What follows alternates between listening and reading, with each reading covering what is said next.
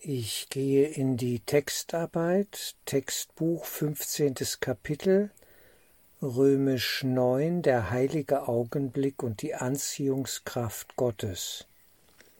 Arabisch eins. So wie das Ego deine Wahrnehmung deiner Brüder auf den Körper begrenzen möchte, so möchte der Heilige Geist deine Schau befreien und dich die großen Strahlen, in Großbuchstaben geschrieben, die großen Strahlen sehen lassen, die aus ihnen leuchten und so unbegrenzt sind, dass sie bis zu Gott reichen. Es ist dieser Wechsel zur wahren Schau, der im heiligen Augenblick vollbracht wird. Ich steige hier einmal ein und äh, es geht um unsere Wahrnehmung, dass wir Wahrnehmung, die äußere Wahrnehmung, die über die fünf Sinne läuft, ja, eine Reduktion bedeutet des Bruders im Geist auf seinen Körper. Der andere wird nur als körperliches Wesen begriffen und so sehen wir uns am Ende auch. Denn so wie wir den anderen sehen, sehen wir uns selbst. Und es braucht eine Korrektur dieser Sichtweise. Wir streben die geistige Schau an, um die großen Strahlen sehen zu können. Die großen Strahlen sind hier ein Symbol für das Licht, das der Vater aussendet im Sohn. Scheinbar in einer Zersplitterung, scheinbar. Aber es ist der eine Sohn Gottes, der in diesen großen Strahlen sich zeigt, in seiner wahren Natur, die eben göttlicher Art ist. Die Wahrheit, die Wahrnehmung muss übersetzt werden, zurückübersetzt werden in Erkenntnis, dass wir wirklich erkennen, ich bin eins mit dem Bruder in diesen großen Strahlen und wir sind geistige Wesen und keine Körper. Ich gehe hier weiter. Es ist dieser Wechsel zur wahren Schau, der im heiligen Augenblick vollbracht wird. Doch ist es erforderlich, dass du lernst, was genau dieser Wechsel mit sich bringt, damit du willens wirst, ihn dauerhaft zu machen. Ist diese Bereitwilligkeit gegeben, wird sie dich nicht verlassen, denn sie ist dauerhaft. Hast du sie erst einmal als die einzige Wahrnehmung angenommen, die du haben willst, willst, so wird sie durch die Rolle, die Gott selber in der Sühne spielt, in Erkenntnis übersetzt, denn das ist der einzige Schritt in der Sühne, großgeschrieben, den er versteht, Gott großgeschrieben versteht. Deshalb wird es keine Verzögerung darin geben, wenn du dafür bereit bist. Gott ist jetzt bereit, du bist, du aber bist es nicht. Also, es geht hier um eine Schwellenerfahrung, dass wir die Schwelle überschreiten von der Wahrnehmung in den Prozess einer tiefen Erkenntnis. Erkenntnis befreit, Wahrnehmung bindet. Wahrnehmung bindet uns an die illusionäre körperliche Welt, die Idee der Trennung, das Ego-Denksystem in der Spiegelung der Körperlichkeit. Es wird hier immer wieder darauf abgezielt, wir sind wie hypnotisiert durch die Körperlichkeit, dass wir den Bruder als von uns getrennt erleben. Und dieser Prozess muss jetzt umgekehrt werden, sozusagen, ja, durch die Erkenntnis, dass wir im Geiste eins sind. Der heilige Augenblick. Dort geschieht die Sühne, großgeschrieben, im Sinne von die Heilung unseres Geistes. Und meine Heilung führt zur Heilung des anderen. Und die Heilung des anderen führt zu meiner Heilung. Es ist ein wechselseitig sich verstärkender Prozess. Gott ist bereit, wir sind es noch nicht. Wir haben Widerstände. Deswegen ist die Wahl, ja, dass wir die Wahl treffen, ja, Heilung zu wollen und diese Erkenntnis erlangen zu wollen, die Schau wirklich zu wollen, die geistige Schau. Ganz entscheidend und wichtig, die Bereitwilligkeit muss gestärkt werden. Arabisch zwei, Seite dreihundertzweiundzwanzig, Textbuch. Unsere Aufgabe ist nur, den notwendigen Prozess, jede Störung geradewegs anzuschauen und sie genauso zu sehen, wie sie ist, so schnell wie möglich fortzuführen. Denn es ist unmöglich, das, was du dir zu wünschen glaubst, als gänzlich unbefriedigend zu begreifen. Also die Wünsche des Egos darf ich hier einfügen, ja? Das Ego-Denksystem. Dann der dritte Satz hier in diesem Abschnitt. Der Körper ist das Symbol des Ego, so wie das Ego das Symbol der Trennung ist. Genau. Unser Problem, darf ich hier einfügen, liegt im Geist. Ja, es ist der Glaube an Trennung. Und der Glaube an Trennung führt zur Projektion des Trennungsgedankens in der Aufspaltung in Körperlichkeit, in der Welt oder auf der Leinwand des träumenden Bewusstseins. Satz vier. Und beide sind nichts weiter als Versuche, die Kommunikation zu begrenzen und dadurch unmöglich zu machen. Ja, ein wichtiger Gedanke hier, nicht? Die Kommunikation mit der geistigen Welt, die Kommunikation mit Gott, mit unserer Quelle, mit dem Ursprung, die versucht das Ego ständig zu boykottieren, zu torpedieren, dass sie nicht zustande kommt. Dann die Begründung dafür, warum macht das Ego das? Fünfter Satz, denn die Kommunikation muss unbegrenzt sein, um bedeutungsvoll zu sein, und ihrer Bedeutung beraubt, wird sie dich nicht vollständig befriedigen. Wir suchen das Ewige, wir suchen das Unbegrenzte, wir suchen den reinen Geist. Nur dort sind Glück und Frieden zu finden, ganz klar. Und alles andere, ja, wird letztlich immer zu einer Enttäuschung führen. Sechster Satz. Sie bleibt jedoch das einzige Mittel, die Kommunikation, durch das du die wirk- durch das du wirkliche Beziehungen begründen kannst, die keine Grenzen haben, da sie von Gott begründet worden sind. Also der Vater spiegelt sich, ja, in unserer Kommunikation miteinander, die Strahlen, die göttlichen Strahlen, die großen Strahlen, ja, des Gottessohnes, dass wir uns als Lichtwesen begreifen, miteinander und in der Beziehung zum Vater des reinen geistigen Lichts erleben, miteinander, das ist höchste Glückseligkeit. Dort wollen wir eigentlich hin. Arabisch drei, Seite dreihundertzweiundzwanzig unten, im heiligen Augenblick, in dem die großen Strahlen im Bewusstsein den Körper ersetzen, wird dir das Erkennen von Beziehungen ohne Grenzen zuteil. Ich darf einfügen, es ist eine mystische Erfahrung, die wir machen sollen.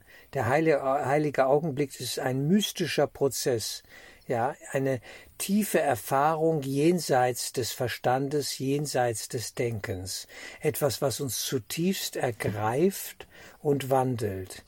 Noch einmal, im heiligen Augenblick, in dem die großen Strahlen im Bewusstsein den Körper ersetzen, wird dir das Erkennen von Beziehungen ohne Grenzen zuteil.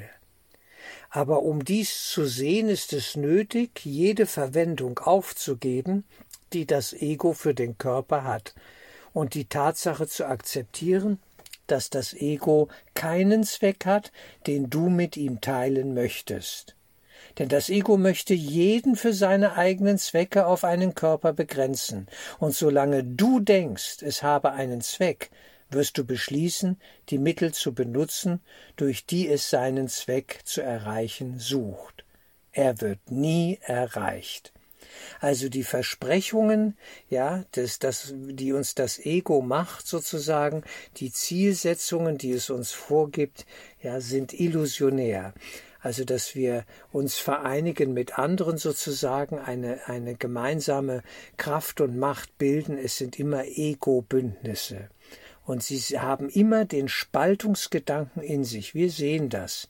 Ja, wenn sich Menschen vereinen auf dieser Ego-Basis und irgendwann kommt es zu Spaltungen der Gruppe, in der Gruppe und äh, sie führen nachher untereinander Krieg miteinander. Nicht? Teile und herrsche, das ist der Gedanke des Ego-Denksystems. Und es wird nie in diesem Sinne Einheit, ein Gedanke von Einheit verwirklicht, auch wenn das scheinbar versprochen wird, dass man sich verbünden kann. Es sind Ego-Bündnisse immer gegen einen anderen, am Ende immer gegen Gott. Satz fünf auf Seite dreihundertdreiundzwanzig, noch Arabisch drei, Satz fünf. Es wird dir aber sicher klar geworden sein, dass das Ego, dessen Ziele ganz und gar unerreichbar sind, sie mit aller Macht anstreben wird und das mit der Stärke, die du ihm gegeben hast. Ein wichtiger Satz. Das Ego hat, ist nur ein Programm. Es ist ein reines geistiges Programm, in seiner Absurdität und Verrücktheit, möchte man sagen, unschlagbar, ja, gigantisch. Und es kann nur dieses Programm verwirklichen, ich sage es einmal so, auf unserer Festplatte, in unserem Geist. Bei uns, die wir da mitmachen, wenn wir mitmachen. Nicht? Und das mit der Stärke, die du ihm gegeben hast. Wir sind die Energiespender. Wir ermöglichen die Matrix in unserem Geist. Die Matrix ist immer nur im Geist. Die äußeren Spiegelungen der Matrix durch äußere Phänomene sind nicht der entscheidende Punkt. Das ist Folge. Die Grundlage für die Matrix liegt in uns. Und nur dort kann sie aufgelöst werden. Nur dort brauchen wir Heilung und einen Erkenntnisprozess des rein göttlich-geistigen. Arabisch vier. Es ist unmöglich, deine Stärke zwischen Himmel und Hölle, zwischen Gott und Ego aufzuteilen und deine Schöpferkraft freizusetzen, was der einzige Zweck ist, für den sie dir gegeben wurde. Ja, also wir können nicht so ein bisschen Himmel und ein bisschen Hölle und wir spalten das mal so auf, nicht? Wir müssen uns entscheiden. Es geht immer um einen Entscheidungsprozess. Nicht? Wir, wir, es funktioniert einfach nicht. Wir können nicht äh, die, äh, die, die Illusionswelt sozusagen ja, äh, und die Wahrheit parallel nebeneinander laufen lassen. Es geht nicht. Wir müssen die Illusionswelt als wertlos, das Ego-Denksystem als wertlos durchschauen und davon Abschied nehmen. Und das fällt in gewisser Weise uns allen auch noch schwer. Wir sehen es am Loslassen der anstehenden Götzen, die auf uns warten und von uns gefüttert werden wollen. Ja, die Suchtprozesse und so weiter, die Fetische, die Bitter-Idols, die bitteren Idole, die wir auf den Thron gesetzt haben, wo eigentlich der Christus ja thronen sollte. Die Wirklichkeit des reinen Geistes, wie wichtig ist sie uns? Wollen wir sie wirklich? Satz zwei. Die Liebe möchte immer mehren, also vermehren, mehren. Grenzen werden vom Ego gefordert und diese stellen seine Forderungen dar, klein und wirkungslos zu machen. Genau. Und das ist die körperliche Welt.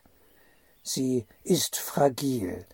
Sie ist in gewisser Weise klein und wirkungslos. Sie zerrinnt uns zwischen den Fingern. Ja, die, die Idee des Sterbens, des Alterns, des Todes.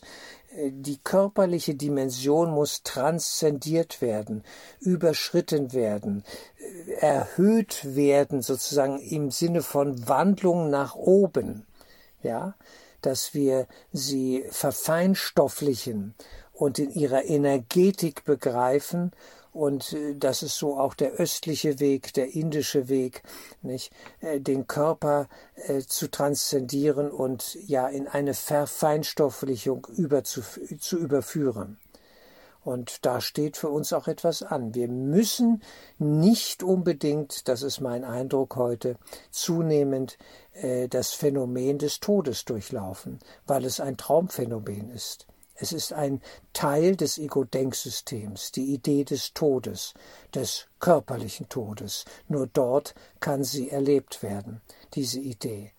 Und wir können, wenn wir den Körper als Energetik ja, begreifen und umwandeln wollen, umwandeln wollen lassen sozusagen, ja, in eine Transzendierung äh, übertreten und diesen Körper auf einer höheren Ebene energetisch erleben.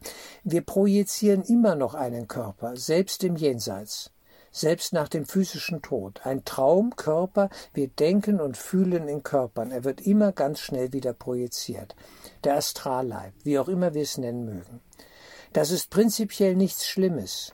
Wichtig ist, dass der Körper der Führung ja, durch den Heiligen Geist unterstellt wird. Darum geht es hier. Ich wiederhole noch einmal kurz Arabisch vier, also Absatz vier, Satz zwei auf Seite dreihundertdreiundzwanzig.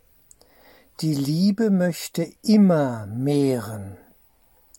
Grenzen werden vom Ego gefordert, und diese stellen seine Forderungen dar, klein und wirkungslos zu machen. Wir sehen hier, die Spaltung, die Idee der Trennung führt in einen Zustand der Ohnmacht. Wir verleugnen buchstäblich unsere göttliche Abstammung, die Heimat, ja, die Quelle, den Vater in uns. Und damit machen wir uns ohnmächtig.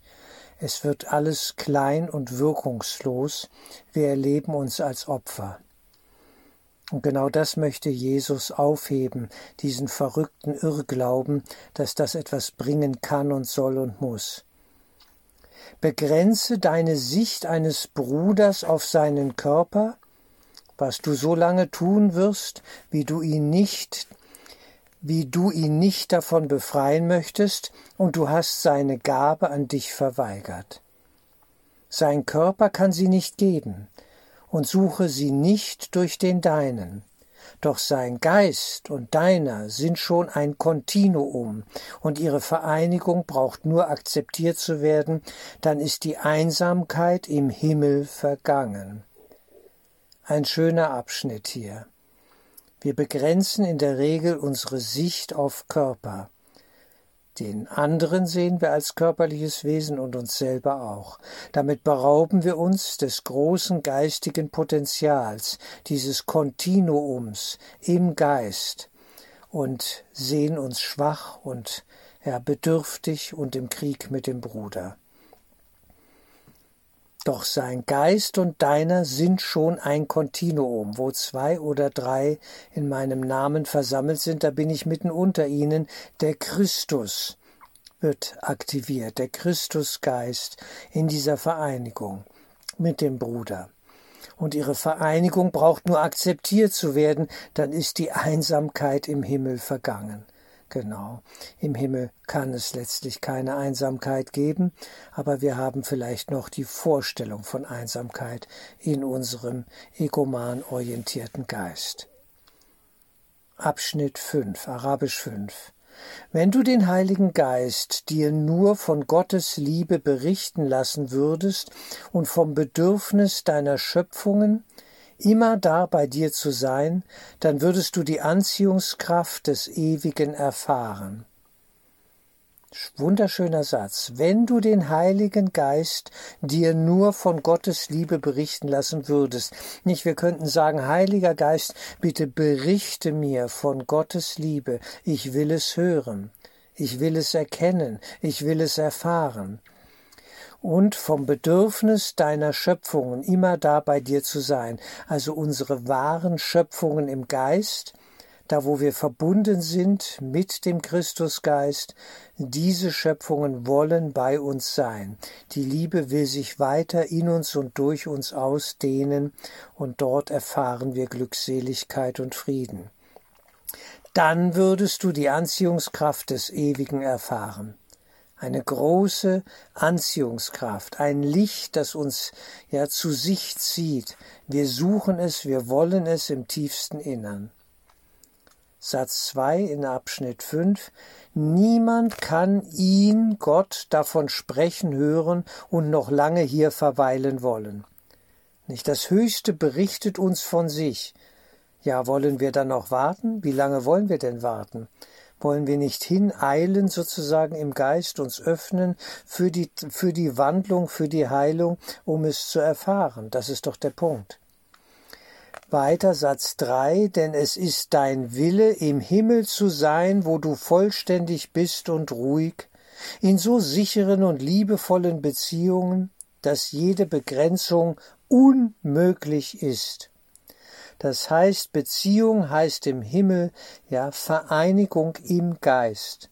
Eines Geistes Kind zu sein sozusagen, der Sohn im Geiste des Vaters, und er erkennt sich als den Sohn, der er ist im Vater. Ja, ohne Begrenzung. Die Liebe dehnt sich durch ihn hindurch aus. Möchtest du deine kleinen Beziehungen nicht dafür eintauschen? Genau, unsere vor allem körperlich orientierten Beziehungen, ja, personal fixiert und so weiter. All dieser Kleinkram, die Diktatur des Egos, dieses Ego-Geistes, das könnten wir dafür eintauschen, könnten wir aufgeben und das Größere empfangen. Denn der Körper ist, ist klein, betont, ist klein und begrenzt. Und nur die, die du ohne die Grenzen siehst, die das Ego ihnen auferlegt, können dir die Gabe der Freiheit anbieten. Ja, also wir kommen durch die Beziehung zum Bruder, indem wir auf einer höheren Ebene im Geist dem Bruder begegnen wollen, können wir die Gabe der Freiheit empfangen. Anbieten und empfangen zugleich. Es ist ein und derselbe wechselseitiger Prozess. Abschnitt sechs. Du machst dir keine Vorstellung von den Grenzen, die du deiner Wahrnehmung gesetzt hast, und hast keine Ahnung von all der Lieblichkeit, die du sehen könntest. Doch daran musst du dich erinnern, die Anziehungskraft der Schuld steht Gottes Anziehungskraft entgegen. Seine, Gottes, Anziehungskraft auf dich bleibt unbegrenzt, weil aber deine Macht, welche seine ist, so groß ist wie seine ist, kannst du dich von der Liebe abwenden. Ein wichtiger Zusammenhang wird hier aufgezeigt. An unserem Willen, ja, kommt kein Gott, kommt Gott in diesem Sinne nicht vorbei. So scheint es hier, ja, dieser Traumwille, den wir anbeten, als die Idee der Trennung in unserem Geist, der wird respektiert, dieser Wille. Und wir müssen müde werden, ja, all dieser sinnlosen, vergeblichen Vorstellungen, die in unserem Geist sich wuchernd ausgebreitet haben, dass wir sagen, ich will das nicht mehr. Ich will die Anziehungskraft der Liebe, ja, erfahren und nicht die, die, die der Schuld. Denn die Anziehungskraft der Schuld ist die Anziehungskraft des Egos. Die Schuld, der Schuldkonflikt, der sich aus dem geglaubten Angriff gegen Gott sozusagen speist. Wir glauben, Raubmörder zu sein, Gott angegriffen zu haben und das Leben geraubt zu haben. Eine Wahnvorstellung.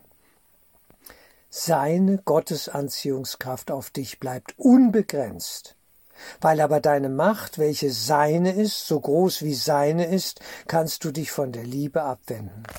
Was du in die Schuld investierst, entziehst du Gott. Ein wichtiger Gedanke. Ja, wir können nur hier oder dort sein. Wir können nur, ja, den ein oder anderen Geist wählen sozusagen, den Heiligen Geist oder das Ego-Denksystem. Was du in die Schuld investierst, entziehst du, investierst, entziehst du Gott. Und deine Sicht wird schwach und trübe und begrenzt, weil du versucht hast, den Vater von dem Sohn zu trennen und ihre Kommunikation zu begrenzen. Ja, so ist es. Genau. Ja, es ist eine Verdunkelung im Geist. Die Sicht wird schwach und trübe und begrenzt. Denn wir trennen uns von Gott und sehen auch den Bruder als getrennt vom Vater. Suche die Sühne nicht in weiterer Trennung. Die Sühne, die Korrektur des Irrtums, meint das. Ja, keine Buß- und Geißelübung. Suche die Sühne, großgeschrieben, nicht in weiterer Trennung, und begrenze deine Schau des Gottessohnes nicht auf das, was seine Befreiung beeinträchtigt und was der Heilige Geist aufheben muss, um ihn zu befreien. Denn sein Glaube, an Grenzen hat ihn zum Gefangenen gemacht.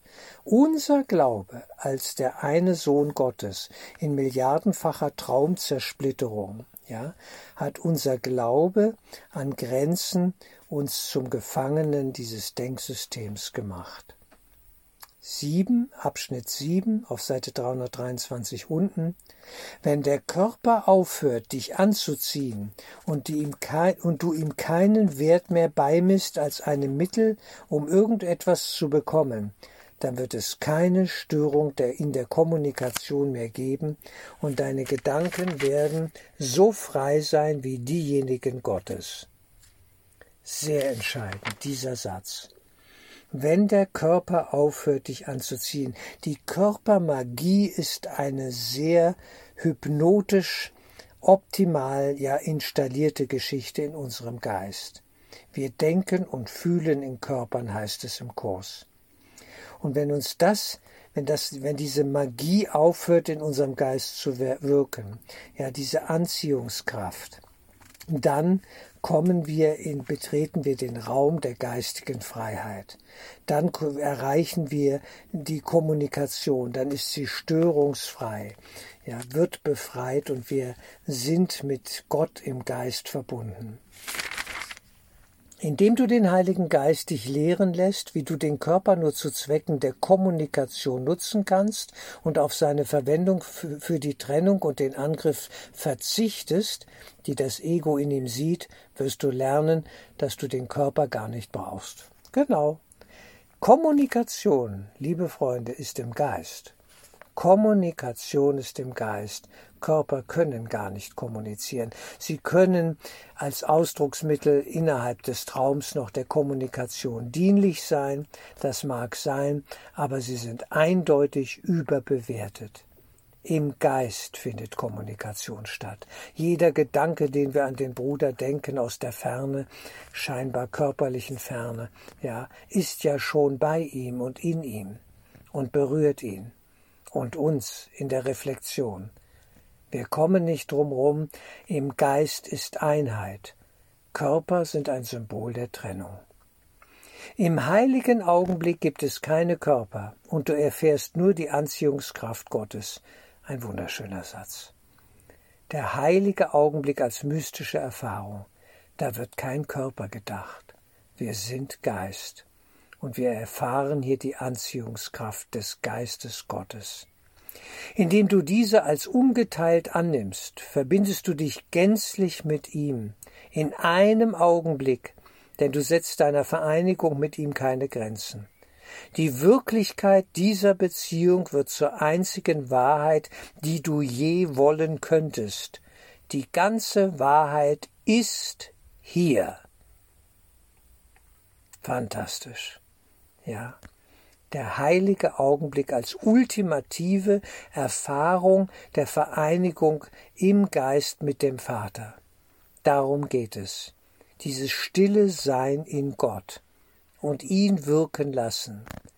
Wir beobachten, wir bezeugen, wir geben uns hin. Mehr nicht. Ich brauche nichts zu tun als das, mich hinzugeben.